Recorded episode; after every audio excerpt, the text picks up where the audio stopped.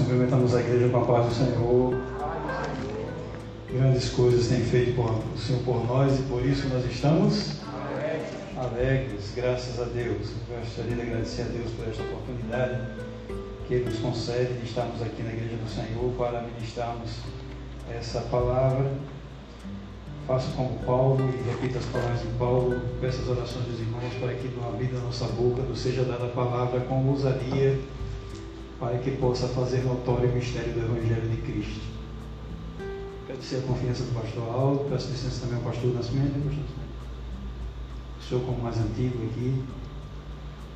Antigo no sentido de hierarquia, né? na idade não. Muito bem. Então vamos abrir nossas Bíblias. No livro de Isaías, capítulo 53. Vamos começar do 52, a partir do versículo 13.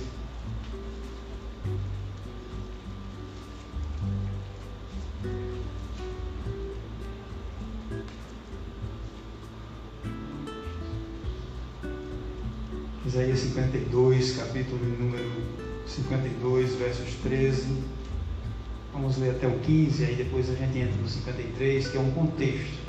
Né? A Bíblia, quando foi escrita, ela não foi escrita com capítulos e versículos.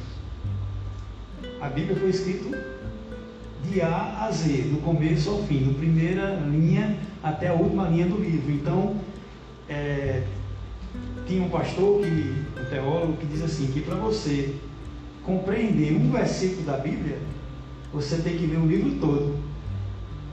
Já imaginou? Por quê? Porque tem todo um contexto ali naquela história que precisa ser avaliada, analisada, para que a gente não pegue, como dizem os teólogos nas escolas teológicas, um texto fora do contexto para virar um pretexto. Vocês vão entender? Um texto fora do contexto vira um pretexto. Aí tem as seitas, tem as heresias, tem os movimentos, e tem isso e tem aquilo porque se funda tão somente em um versículo, sem ver o contexto e as referências paralelas e até algo que possa contradizer aquilo que aquele texto diz. Mas nós vamos ler os três, esses três versículos e em seguida nós entramos no capítulo 53. Diz assim a palavra do Senhor, Isaías 52, 13. Eis aqui o meu servo operará com, com prudência, será engrandecido e elevado e muito sublime. Como pasmaram muitos à vista dele, pois o seu parecer estava tão desfigurado mais do que o de outro qualquer, e a sua figura mais do que a dos outros filhos do homem. Assim borrifará muitas nações, e os reis fecharão as suas bocas por causa por causa dele, porque aquilo que não lhes foi anunciado verão, e aquilo que não ouviram entenderão. Pode deixar sua Bíblia aberta aí. Jesus, nesse, nesse texto, é, o, é conhecido como o cântico do servo. O servo sofredor. Aqui se faz uma introdução de Jesus profeticamente, o livro de Isaías. Isaías era um profeta que profetizou né, em alguns reinados, né, na época da Síria, e ele era um profeta messiânico. Ele profetizou cerca de 700 anos de, antes de Cristo, e nesse período ele anunciou em vários textos, né, muito conhecidos, né, dos irmãos. Esse aqui fala sobre o martírio dele, né, o sofrimento até a morte dele, né? mas tem outros versículos, como aquele: um menino nos nasceu e um filho se nos deu, e o principado estava sobre seus ombros, ele será chamado maravilhoso, conselheiro, Deus forte, Pai da eternidade, príncipe da paz. Outro texto diz que ele era a raiz de Jacé.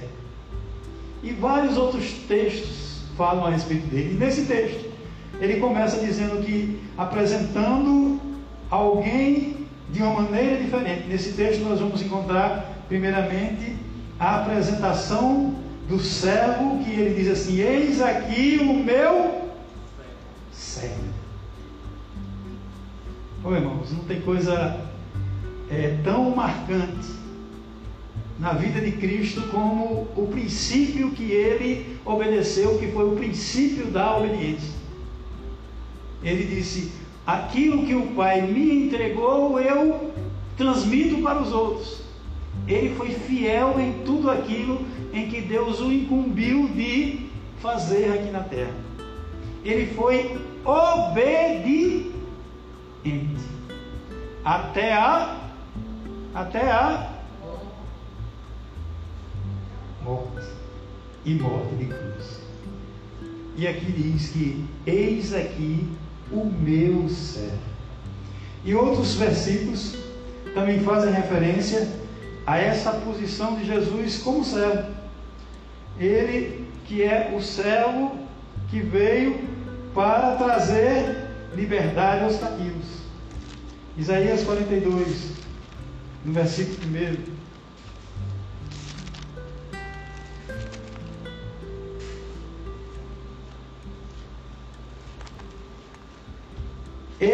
Eis aqui o meu servo, a quem sustento, o meu o que? Eleito, em quem se comprais a minha alma, aqui está falando Deus, pus o meu espírito sobre ele, juízo produzirá entre os gentios. E o próprio Isaías diz em seu livro: O Espírito do Senhor é sobre mim, porque Ele me ungiu para pregar a liberdade aos cativos, né, sarar os quebrantados de coração, anunciar o ano aceitável do Senhor e o dia do juízo do nosso Deus. O servo do Senhor se apresenta, o escolhido de Deus, por que ele foi eleito? para assumir a presidência da, de Israel. Foi para isso que ele foi eleito para ser rei de Israel. Como homem de, que governava com mão de ferro, como os próprios fariseus e os demais judeus esperavam dele. Quando Jesus entrou no domingo, não é, que antecedia o, o, domingo anterior à sua ressurreição, quando ele entra montado num jumentinho e as pessoas dizem: Hosana nas alturas, bendito aquele que vem em nome do Senhor. Jesus era consagrado e os seus discípulos achavam que ali estava entrando a esperança de Israel para conquistar o reino do domínio dos romanos. Mas Jesus disse assim: Meu reino não é deste mundo. Eu fui eleito, eu fui escolhido por Deus, mas com a outra missão. Se eu quisesse, eu pediria ao Pai e Ele mandaria os seus anjos. E quantos anjos não, está, não estariam ali atendendo a ordenança do Senhor para que mudasse aquele quadro? Mas Ele disse assim: Eu mesmo dou a minha vida e torno a tomá-la. A entrega de Jesus foi uma entrega voluntária. Se a gente fizer comparação com aquele versículo da visão de Isaías, depois que Isaías é purificado e o Senhor pergunta: Quem há de ir por nós? A quem enviarei eu e quem há de ir por nós? Aí o profeta Isaías diz assim: Eis-me aqui, Senhor, envia-me a mim. Se a gente trouxer para a realidade de Cristo, de Cristo, ele se apresentou voluntariamente a Deus, dizendo e cumprindo o plano de Deus para vir resgatar a humanidade.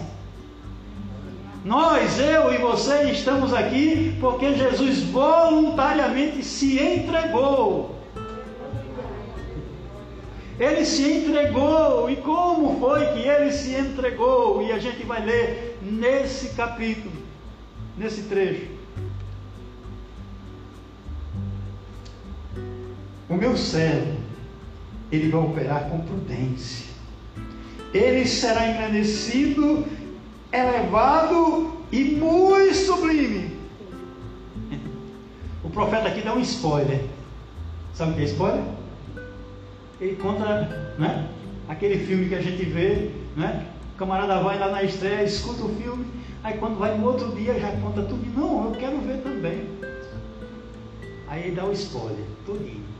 Aqui é o prenúncio de Deus de que o servo sofredor, ele não ficaria na sua condição de servo sofredor, mas ele seria elevado, ele seria engrandecido, ele seria muito sublime.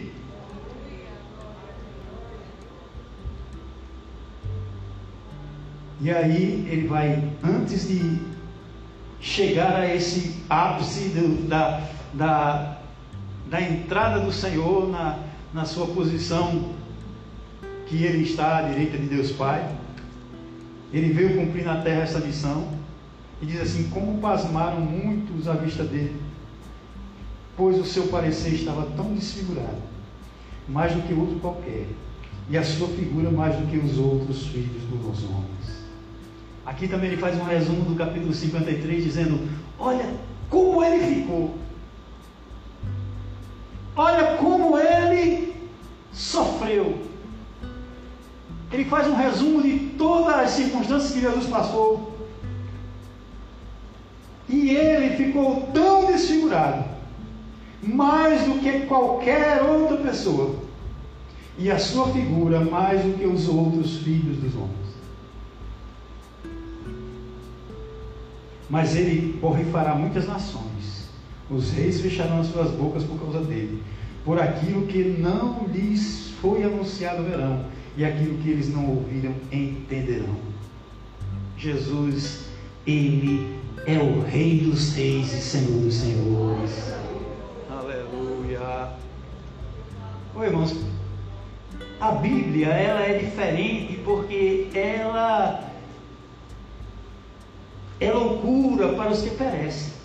Mas para nós que somos salvos é o poder de Deus, e Deus age de uma maneira que as outras pessoas não entendem, o mundo não entende, não é? é Jesus era escândalo para os, os judeus e era loucura para os gregos, por quê? Porque Jesus agia diferente. Mas chega um momento, capítulo 53, entrando, diz assim: Quem deu crédito à nossa pregação. E a quem se manifestou o braço do Senhor. Jesus veio para os seus, pregou para os seus, anunciou o reino de Deus na terra, falou das coisas do céu veio trazer uma mensagem de liberdade aos cativos, aos presos, aos necessitados, amargosos de espírito. Ele veio resgatar uma humanidade caída no pecado. E ele, como servo, ele foi obediente e veio anunciar o Evangelho. Anunciar as boas novas. Anunciar o arrependimento para perdão dos pecados, mas também foi dito: arrependei-vos e creia no Evangelho. Oh, irmãos, porque Arrepender-se, mas sem solução, se torna algo traumático na vida de alguém, porque a gente comete erros, falhas, delitos, pecados, transgressões e precisamos de um lenitivo, precisamos de um bálsamo, precisamos de um conforto. E aí Jesus disse assim: arrependei-vos ter a volta. Uma metanoia, uma mudança de mente. E tem uma coisa, creia no Evangelho. Creia no poder do Evangelho. O segredo de nós estarmos de pé, mesmo em meio a lutas e dificuldades e barreiras e, e tantas coisas que surgem dia após dia em nossa vida, é porque nós cremos no Evangelho. Foi por isso que Paulo se levantou e disse: que não me envergonho do Evangelho de Cristo. Eu não tenho vergonha do Evangelho de Cristo, porque ele é poder de Deus e ele é salvação para todo aquele que crê. Aleluia. Por isso que o Senhor perguntou: Mas quem deu crédito à nossa pregação? Aqui fala do lado do homem. E ele também pergunta: e a quem se revelou o braço do Senhor? Aqui faz menção da parte de Deus. A graça de Deus se há manifestado, trazendo salvação para todos os homens. O mistério que estava oculto desde a fundação do mundo, esse mistério do transformação, do plano da salvação que estava oculto, de repente se revela, se descortina. O braço do Senhor. É como se o Senhor arregaçasse as mangas e o braço do Senhor aparecesse. A salvação de Cristo revelada para a humanidade. Mas aí ele pergunta: quem deu crédito à nossa pregação? Quem acreditou na nossa pregação?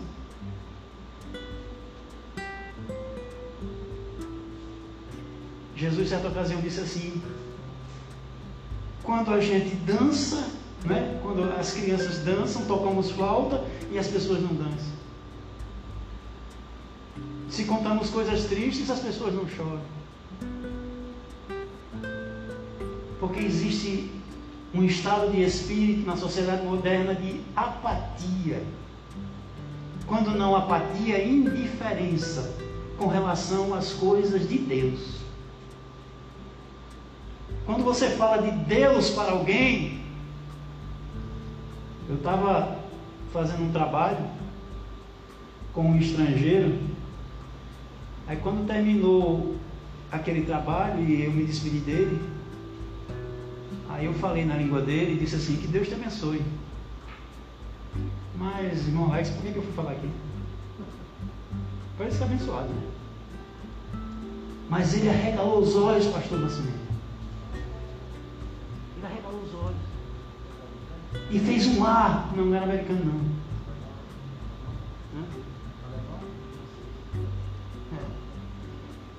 E aí, por quê?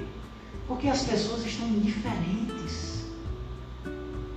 Elas não, não estão sendo deixar, se deixando tocar, não dando crédito ao Evangelho. É claro que eu tenho parte de responsabilidade disso, porque talvez eu, eu, eu não tenha falado adequadamente o Evangelho. Eu não tenha anunciado o Evangelho. E pior, talvez eu tenha praticado algo que talvez para aquela pessoa não bate com o Evangelho. Não bate.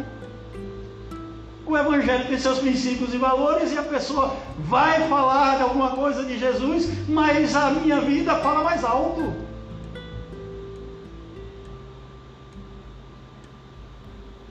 Tem uma frase que diz assim: A sua vida fala tão alto que eu não consigo ouvir o que você diz. Os seus atos falam tão altos que as suas palavras ficam encobertas diante das ações que nós praticamos no dia a dia.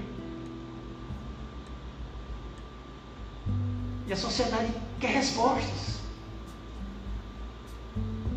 A sociedade ela está clamando por respostas aí fora. Por que, que Deus permitiu essa pandemia? Por que, que alguém morreu e outro não morreu? Por que, que um, sobreviveu, o outro não sobreviveu? Por que, que nós estamos passando por, por esses dias tenebrosos? Por que, que muitos não voltaram para a igreja? Que estavam do nosso lado e pararam na caminhada. Mas Deus está no controle de todas as coisas. Ele tem o controle de todas as coisas, ele ainda é Deus. Ele ainda governa o universo. Ele ainda está com a história nas suas mãos. O mundo não está desgovernado. Ele ainda é o Senhor dos Senhores. E para isso, precisou ele cumprir a sua missão. O servo do Senhor, um princípio básico na vida dele é que ele foi humilde. Primeiro ele obedeceu e depois ele foi humilde. Diz aqui, porque foi subindo como renovo perante ele e como raiz de uma terra seca. Aqui significa, irmãos, que esse subindo como renovo é como se fosse um, um broto de uma plantinha terra que nasce no meio do nada. Se uma planta precisa de água, de cuidado né, no jardim, as irmãs ou os irmãos regam, adubam e, e, e, e acolhem e cuidam, e aquela plantinha frágil sobrevive, que dirá uma plantinha que nasce numa terra seca. Jesus, ele era aquela planta. Não estou dizendo que Jesus era fraco. Não estou dizendo que Jesus era frágil mas ele tomou a forma humana, como homem, como Deus. Aleluia. Aleluia. E veio para a aridez desse planeta seco, no meio de uma geração corrompida e perversa, como diz Pedro. Mas Jesus encarou o desafio. Sabe por que ele encarou o desafio? Para que eu e você estivéssemos aqui nesta noite, lembrando em memorial que Ele é alto, Ele é sublime, Ele é exaltado, porque Ele passou por isso. Glória a Deus.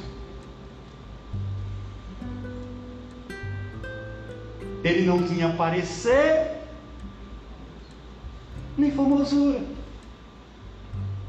E olhando nós para Ele, nenhuma beleza víamos para que o desejássemos. Nós vivemos hoje na era da imagem. Vivemos na era das imagens. As redes sociais, elas se movem por imagens.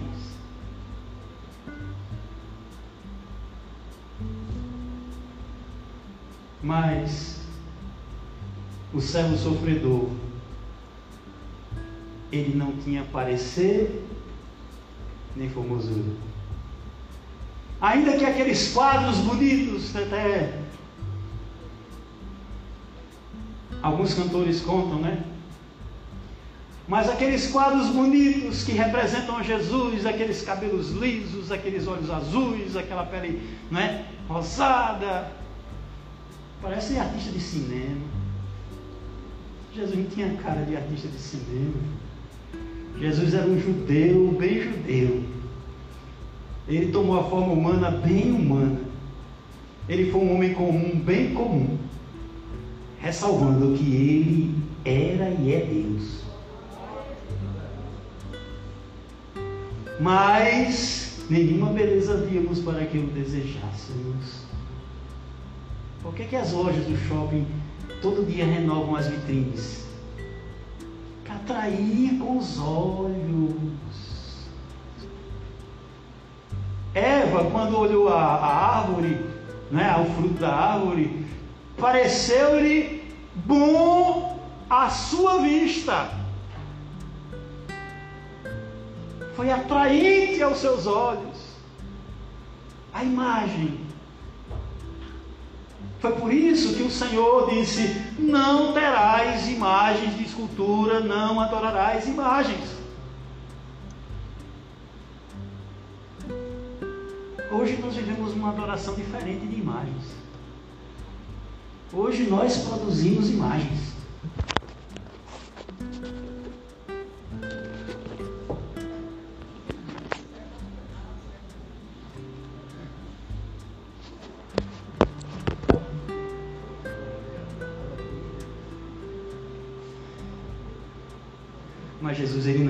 Não tinha parecido Ele não tinha Instagram, não tinha Facebook, não tinha nada. Mas ele tinha uma voz. Ele tinha uma voz. E a palavra de Deus diz assim: que a fé vem pelo ouvir. Aleluia! Não é pelo ver, é pelo ouvir. O culto na internet é bom? É bom. A live é boa? É boa. Eu fiz muitas na época da pandemia. Mas não substitui isso aqui, ó. Não troca isso aqui. Sabe por quê? Porque aqui, ó, tem calor humano. Aqui tem olho no olho. Aqui tem alegria. Aqui tem lágrimas, aqui tem aperto de mão, aqui tem abraços, aqui tem comunhão, aqui tem o Espírito Santo a falar no meio da sua congregação. Aleluia. E você vive isso, porque o Senhor quer falar conosco de maneira audível nenhuma beleza vimos para que o desejássemos, e ele era desprezado, e o mais indigno dentre os homens, homens de dores e experimentado nos trabalhos, e como um de quem os homens escondiam o rosto, era desprezado, e não fizemos dele caso algum. Jesus ele foi desprezado ele foi rejeitado. E as pessoas não fizeram coisa alguma dele, coisa alguma. Era um daquele que os homens escondiam o rosto. Foi desprezado. Experimentado nos trabalhos. Era um homem de experiência. Mas tem uma coisa. Por que tanto sofrimento? Por que tanta dor? Porque ele foi moído. Os irmãos já usaram aquela expressão, irmão, eu estou na moinha. Alguém já usou essa expressão, eu estou na moinha? Eu estou na moinha de Jeová. Porque Jesus foi moído. Ou seja, a sua vida ela foi um processo de Deus para levá-lo até a cruz e ele foi obediente até a morte e morte de cruz. Mas sabe por quê? Porque ele foi? João capítulo 13, versículo 1 diz assim: Jesus amou os que eram seus e os amou até o fim. Jesus ele não desistiu, cumpriu a sua missão, missão dada, missão cumprida, e ninguém na face da terra cumpriu uma missão tão completa e cabalmente perfeita do que o nosso Senhor Jesus Cristo.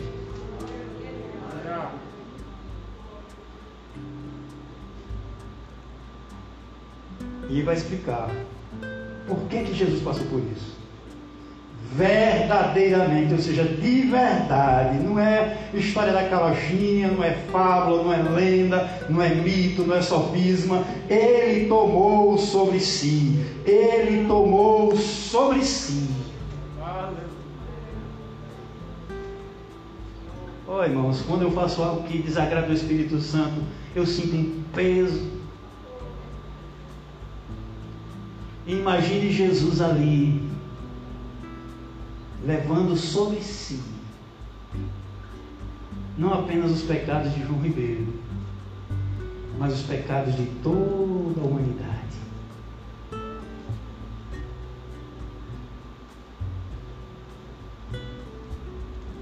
Verdadeiramente Ele tomou sobre si as nossas enfermidades e as nossas dores, Ele levou sobre si. E nós o reputamos por ferido de Deus e oprimido. As pessoas ficaram ao pé da cruz e vindo e vendo a Jesus viram a opressão que ele sofreu, a dor que ele sofreu, o justo morrendo pelos injustos. Mas tem uma coisa: ele foi moído pelas nossas iniquidades, e ele levou sobre si as nossas dores. Oh, irmãos, irmãos, você já teve uma dor de ouvido de noite, uma dor de dente de noite? Aquele que a, que a obturação cai e você passa a noite pedindo a Jesus para amanhecer e ver o raiar do sol?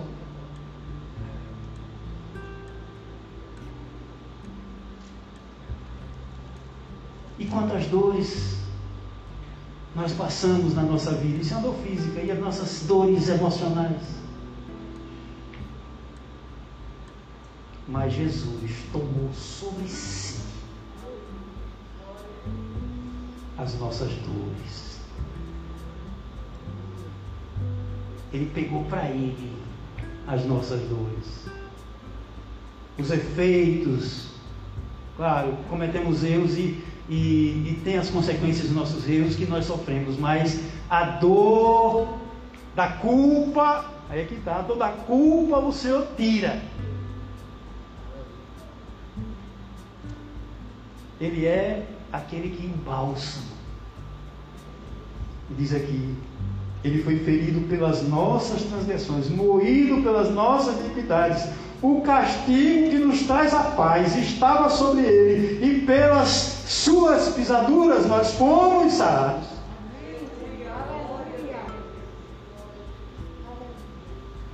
Todo eu carece de perdão.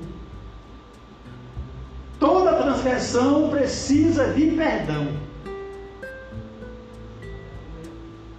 E somente o Senhor tem o poder.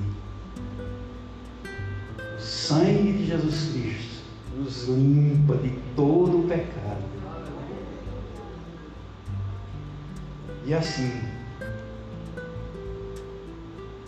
o castigo que nos traz a paz estava sobre ele. Cada transgressão, meu filho,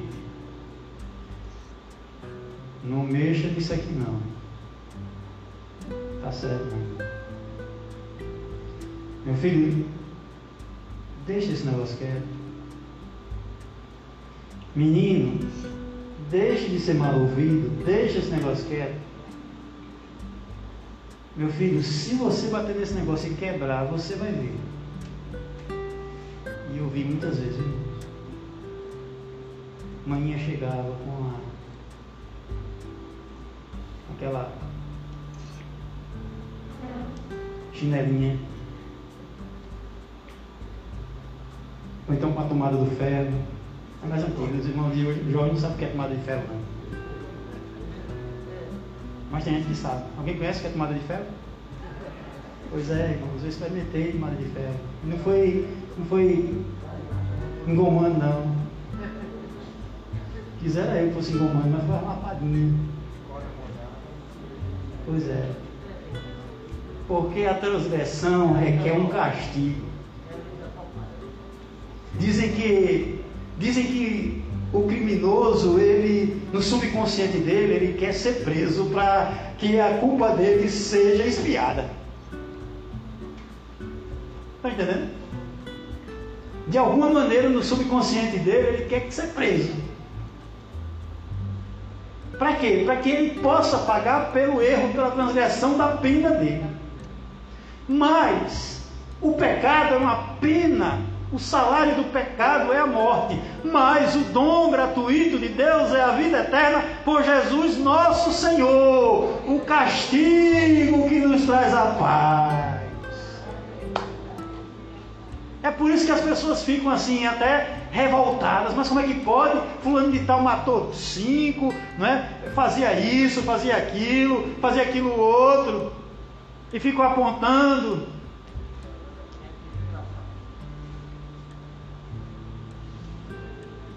mas o castigo que trouxe a paz para aquele coração, Jesus pagou o preço. Ele assumiu o castigo. Ele sofreu a pena. E a pena não foi barata. O imortal tornou-se mortal para que o mortal se tornasse imortal. O Deus imortal tornou-se homem e morreu, tornou-se mortal, para que o velho homem corrompido João Ribeiro mortal um dia ressuscite na glória. Foi por isso que ele foi castigado. Porque tinha uma dívida, tinha um boleto lá no cartão. desse tamanho assim, uma fatura que a gente fica rolando todo mês e não acaba, parece uma bola de neve. Mas Jesus pegou a cédula que nos era contrária e rasgou, aleluia, e cravou no madeiro. Foi lá no madeiro que ele disse: João Ribeiro, você está devendo quanto aí, meu filho?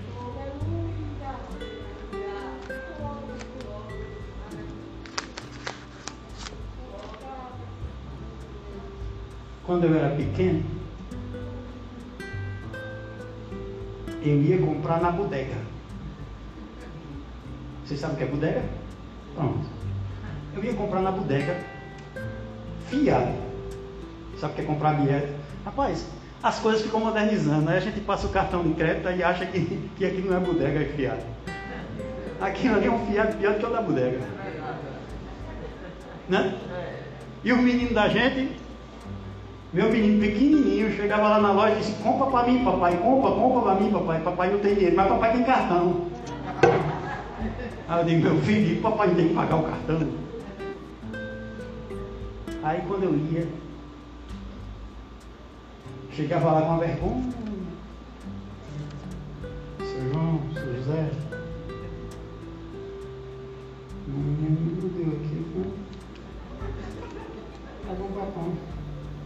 O que, meu filho? É Deus pães. Uma vergonha. Aí botava lá, dez pães. Mas irmãs, tinha um dia que eu ia feliz para a bodega. Eu ia feliz, eu ia saltando. Pai pegava na minha mão e disse, meu filho, hoje a gente vai lá. Vai, pai, vai, eu já sabia. Seu José, quanto é que eu lhe devo? Olha, achei moral.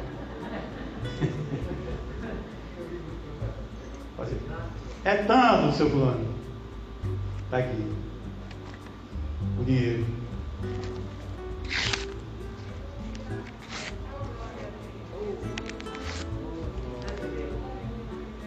A dívida que nos era contrária, Jesus rasgou e pagou.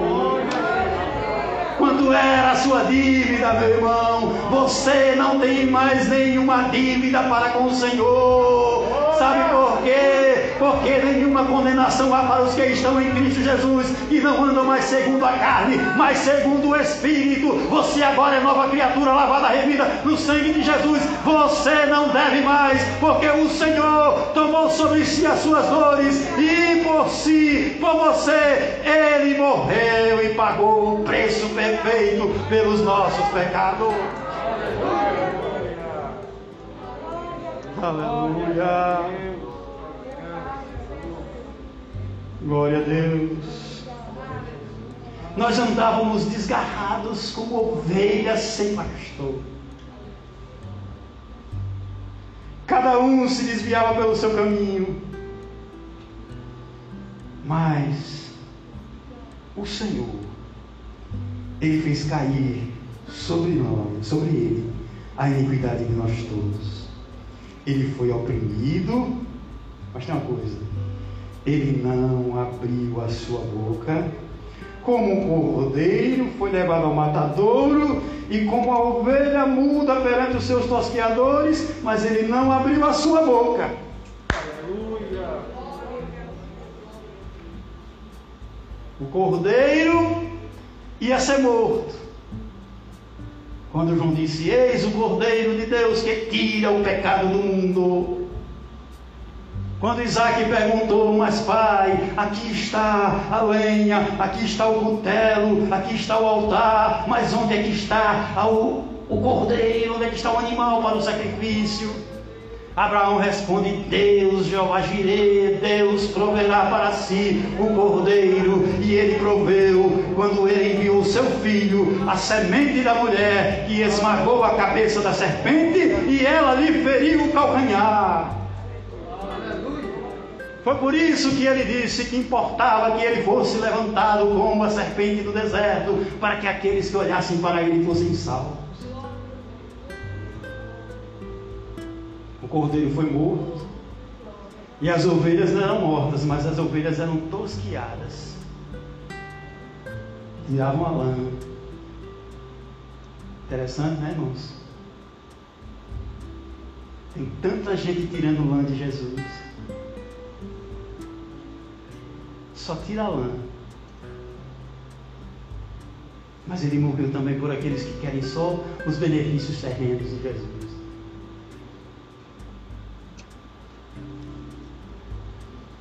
Mas ele não abriu a sua boca. Pôncio Pilatos disse: O que é verdade? Jesus ficou calado, não estou nem aí para ele.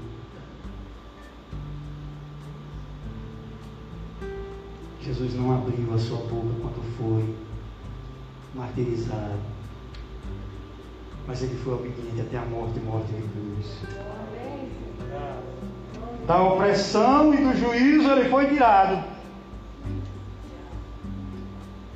E quem montará o tempo da sua vida? Porquanto ele foi cortado da terra dos viventes. Pela transgressão do meu povo foi ele atingido. Deus se identificava com o povo de Israel e se identificou depois, na, desde o plano da, da salvação, com a igreja do Senhor.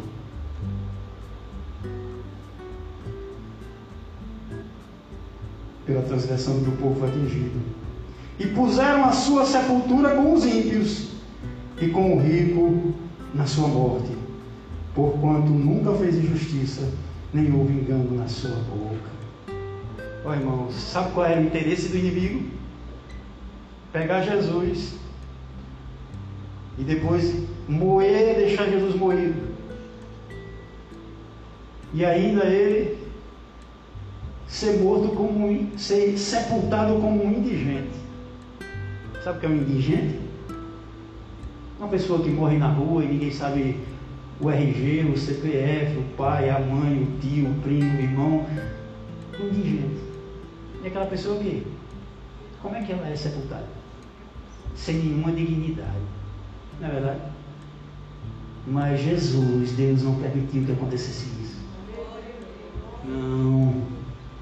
Quando Jesus estava na cruz, quando ele suspirou, a primeira coisa que foi feita foi José de Arimateia. Foi, pastor? José de Arimateia, senador, chegou para Pilatos e disse: Eu quero o corpo desse homem. E colocou no seu sepulcro, no seu jazigo que ele não tinha usado. Mas tem uma coisa, ficou novinho de folha porque Jesus não precisou dele. É como quem diz, rapaz, muito obrigado. Parafraseando, muito obrigado. Mas eu só vou ficar aqui três dias, tá bom? Para mim, três dias é suficiente. Porque ele disse que em três dias o templo ia ser destruído, mas ia ser de novo edificado, significando a sua própria morte e a sua ressurreição. Porque procuras o vivente dentro dos mortos, ele não está mais aqui, ele ressuscitou.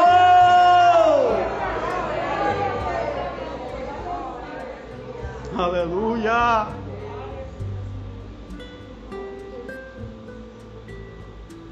E colocaram lá. Ele nunca fez injustiça, nem houve engano na sua boca, ou seja, ele só falou a verdade. Todavia, ao Senhor agradou moê-lo, fazendo-o enfermar. Deus no controle da história.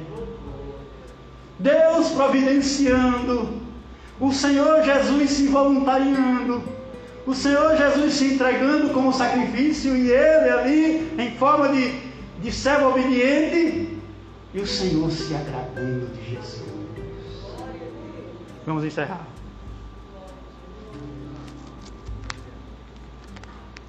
Quando a sua alma se expuser por expiação do pecado, verá a sua posteridade prolongará os dias e o bom prazer do Senhor na sua mão. Ou seja, o trabalho da sua alma ele verá e ficará satisfeito. Você quer ver, você quer ver o trabalho da alma do Senhor? Olhe para o lado. Não sou daqueles pregadores de olhar para o lado, não, mas olhe para o lado. Está aí, ó, o que Jesus fez. Ele salvou seu irmão. Ele salvou sua irmã. Ele nos salvou. Ele agiu. Ele verá o trabalho da sua alma. E tem uma coisa, ele vai ficar satisfeito. É como o Senhor lá no alto da glória dizendo: valeu a pena. Valeu a pena porque tem aquele servo do Senhor que está ali salvo e remido no sangue do Cordeiro. Ali em Parque dos Eucaliptos. Tem aquela serva do Senhor que foi lavada e remida no sangue do Cordeiro, que está ali adorando o Senhor. Valeu a pena. Ele viu o trabalho dele e ficou satisfeito. Sabe quando você faz uma coisa, né? E fica satisfeito? Quando eu faço uma comidinha lá em casa, de vez em quando eu faço, sabe? Aí eu senti que ficou bonzinho, bonzinho, né? Que a mulher cozinha melhor. Rapaz, homem é bicho besta. Aí eu chegava pro menino e dizia, ah, como é que tá? Tá bom, pai. Ei, Vitor, como é que tá? Tá bom, pai. Minha filha, como é que tá? Tá bom. Mas, rapaz, porque uma coisa é tão pequena, né? Mas a gente fica satisfeito com aquilo que a gente faz, né? Às vezes você faz uma pintura, às vezes você escreve uma coisa, às vezes você faz um trabalho e termina o trabalho, quando você vê assim, chega, fica encantado. Imagine Deus, o trabalho, o trabalho de Deus. Encerrar. Ele diz assim: Porque lhe daria parte de muitos, e com os poderosos repartirá o despojo, porquanto derramou a sua alma na morte e foi contado com os transgressores. Mas ele levou sobre si o pecado de muitos e pelos transgressores intercede ou intercedeu. E para encerrar agora, finalmente, Filipenses 2, agora vou encerrar.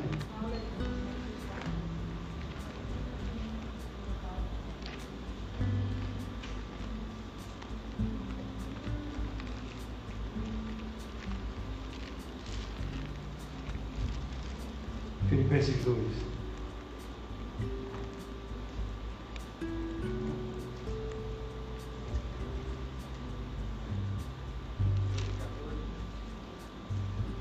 4. É. Não atende cada um para o que é o seu, propriamente, mas cada qual também para o que é dos outros. De sorte que haja em vós, agora ó, a orientação do Senhor, de sorte que haja em mim e você, em vós, o mesmo sentimento que houve também em Cristo Jesus aqueles hinos né, que a gente diz assim, Senhor, dá-me o teu coração, né? Eu quero ter um coração igual ao teu, né? Quero um coração igual ao teu, Senhor. Na Paula sabe cantar, não sei não. Mas é assim? Do diante do trono, né? O que acontece? O que é que ele diz aqui? Tenha, haja entre vós o mesmo sentimento que houve também de Jesus. Que sentimento é esse? que sendo em forma de Deus, ele não teve por usurpação, por vaidade, por orgulho, por presunção ser igual a Deus. Ele era Deus. Mas aniquilou-se a si mesmo. Ou seja, isso aqui é uma, é uma voz reflexiva. Ele aniquilou-se a si mesmo. Então ele se deu, ele se entregou de forma voluntária. Tomando a forma de. Como é que está escrito? Filipenses 2, 7. A forma de servo, servo sofredor, como nós lemos. Fazendo-se semelhante aos homens. Porque Jesus não podia ser, não é? Só homem. É por isso que ele é semelhante aos homens, porque ele era homem e era Deus. Essa é a doutrina que a gente precisa aprender da deidade de Cristo. Ele era homem, mas também ele era Deus. Ele não era só homem, nem só era Deus. Porque ele tomou a forma de cruz, olha aqui, ó. E achando a forma, e achado na forma de quê? De homem. Humilhou-se a si mesmo, sendo o quê? obediente até a morte, morte de cruz, pelo que também Deus falhou. Humilhou-se a si mesmo, sendo obediente até que as coisas ficaram difíceis. Foi isso? Não. Obediente até a morte, morte de cruz. Aí vem agora a virada. Por isso, pelo que também Deus o exaltou. Jesus não precisou bater no peito, eu sou o cara. Rapaz, para fazer uma obra dessa, só eu mesmo, e mais ninguém.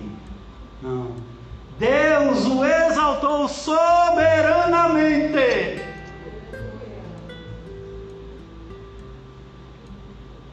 E lhe deu um nome. Mas não é o nome de João Ribeiro, não. Ele deu um nome que é sobre todo nome.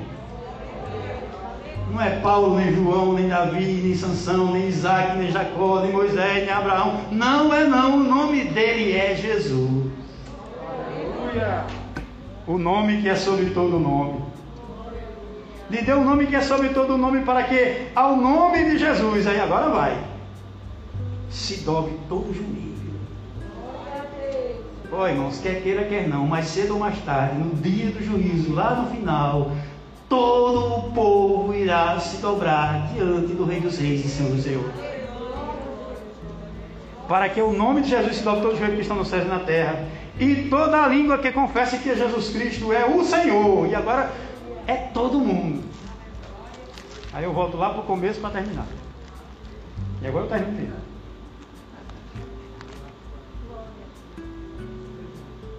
O meu servo operará com prudência ele será engrandecido,